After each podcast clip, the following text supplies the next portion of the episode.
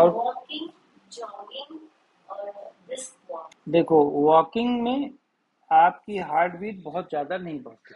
वो एक नेचुरल है प्योर नेचुरल नहीं पर नेचुरल से थोड़ा सा अप हो गया। प्योर नेचुरल तो जो नॉर्मल वॉक कर रहे हैं जैसे हम घर में अपने मूवमेंट कर रहे हैं ये नेचुरल है इसमें थोड़ा हार्ट बीट बढ़ी बस हो गया। लेकिन जो वॉकिंग करते हैं उसमें जैसे हार्ट बीट है मान लो एटी या 90 चली गई तो 90 कम से कम एक घंटा तक मेंटेन रखते हैं। वॉकिंग में कम से कम हार्ट बीट एक लेवल पर मेंटेन रहती है। हंड्रेड या हंड्रेड फोर्टी तो नहीं जाती, कम से कम हंड्रेड टेन जाती होगी। पर वो मेंटेन रहता है। मेंटेन रहने से उस एक घंटे में ब्लड का फ्लो शरीर में खूब गया। मैस्कुलर एक्सरसाइज भी हुई, वो वन आवर तक और ब्लड का फ्लो भी गया ऑक्सीजन का भी फ्लो बढ़ा। मेंटेन रखना होगा अच्छा ज़्यादा अगर भागोगे, तेज करोगे जॉगिंग करोगे तो थोड़ा सा और बढ़ा दिया आपने। रनिंग में आ गए तो और एक्सट्रीम बढ़ गया। अच्छा रनिंग ज़्यादा कंटिन्यू हो नहीं सकता। कि आठ घंटा करें, कोई एथलीट आप है नहीं। या एक घंटा भी रनिंग बहुत मुश्किल होता है। जब आप रनिंग करते हैं तो हार्ट बीट एक्सट्रीम बढ़ाते हैं और फिर आपको डाउन करना पड़ता है। मान लो पाँच मिनट रनिंग किया, अब आपकी 140 या 150 या 180 चली गई और अब आप नॉर्मल अपनी हार्ट बीट बिल्कुल डाउन हो जाएगी शुरू जब आप नॉर्मल होंगे 10 मिनट के बाद या आधे घंटे के बाद तो और डाउन हो जाएगी इवन की सिक्सटीज में आ जाएगी। वॉकिंग में ऐसा नहीं होता, क्योंकि वॉकिंग नेचुरल से तो नेचुरल वॉक से थोड़ा अप गया है तो वो जब आप एक घंटे तक उसको मेंटेन रखोगे तो उसका स्टेमिना डेवलप होता है।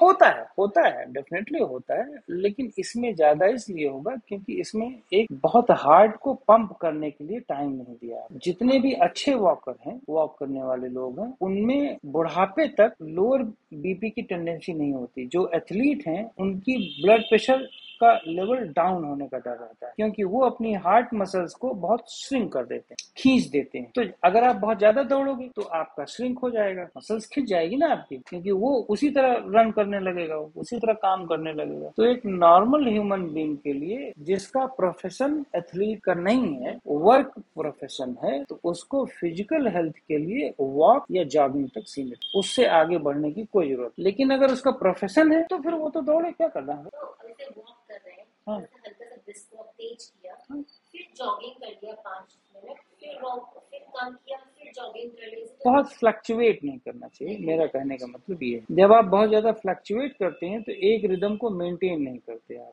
आपका माइंड फ्लक्चुएट होता है। जैसे मैं कोई एक्सरसाइज कराऊं, एक पोजीशन को मान लो जैसे ये है मेंटेन करा अब मैं कह रहा हूँ कि आप इसको एक मिनट होल्ड करो। एक मिनट होल्ड किया आपने। अब आप एक मिनट में आप ऐसे ऐसे कर रहे हो, फिर ये कर रहे हो, फिर ऐसे कर रहे हो, वैसे कर रहे हो। तो आपका ये डाइवर्जन आप मेंटली डाइवर्ट कर रहे हो। मेंटली सेटल नहीं हो एक जगह पर। तो अगर आप एक जगह पे सेटल रहोगे तो एक जगह पे ज़्यादा आप रन करो। आपका माइंड आपकी कॉन्सियसनेस एक जगह पे बढ़ेगी। आपका एक्सपीरियंस बढ़ेगा। अब एक बार में आप वॉक करोगे एट स्टेज तो उस वॉक का एक्सपीरियंस बढ़ेगा। अब आप क्या करते हो? पाँच दस मिनट वॉक किया, फिर रनिंग किया, फिर जॉगिंग किया, फिर ये किया तो फिर वो किया, फिर आगे फूल सूंघने लगे तो फिर और कुछ महक डाइवर्जन तो ये इसका मतलब है कि माइंड आपका सेटल नहीं आप अभी बॉडी के साथ चेंजेस बहुत पसंद वॉक जॉगिंग मतलब जॉग जब आप मान लो 20 मिनट या 30 मिनट वो आप कर लिया थोड़ा सा अब आप प्लानिंग के कर रहे हो कि अब थोड़ा सा अपने हार्ट बीट को बढ़ाना चाहते हैं। जॉग कर लो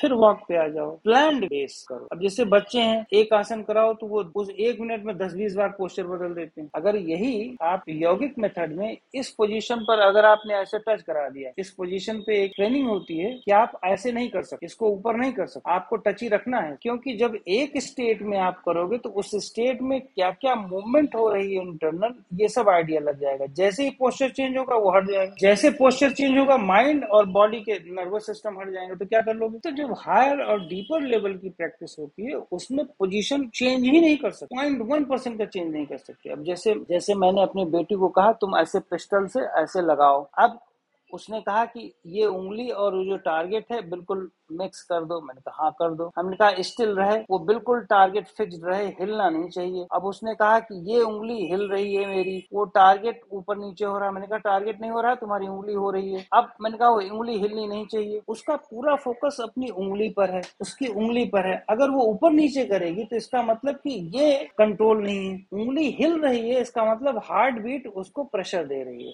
हार्ट बीट उसकी जैसे जैसे होती है वैसे वैसे ये उंगली हिलती है। हाथ हिल रहा है। अब अब वो लड़की कोशिश कर रही है कि हार्ट बीट को कैसे कंट्रोल करें। माइंड ऑटोमेटिकली जब उसको हिलाना कम करेगा तो हार्ट बीट कंट्रोल करेगा, तभी तो हिलाना बंद होगा। ये सब प्रैक्टिस है। अगर आप इसी में ऐसे ऐसे ऐसे ऐसे करते रहो एक्सरसाइज में तो क्या फोकस आपका गया खत्म? तो ये प्रैक्टिस है बेटा, ये स्पिरिचुअल प्रैक्टिस है। ये ऐसे बेवकूफ़ी वाला प्रैक्टिस नहीं है कि आप जाके आसन करने लगे, सूर्य नमस्कार, सब ठोक दिया। ऐसे थोड़ी ना होता है। लेकिन एक रिदम को मेंटेन करोगे तभी एक्सपीरियंस मेंटेन होता है नहीं तो फ्लक्चुएशन हमेशा बनी रहेगी लाइफ कंटिन्यूस जॉब किया फिर वापस उतनी ही हाँ। है ना? किसी को समझाना किसी को समझाना हो तो ये मत बताइए कि जॉब किया फिर वापस आ गए फिर जॉब किया।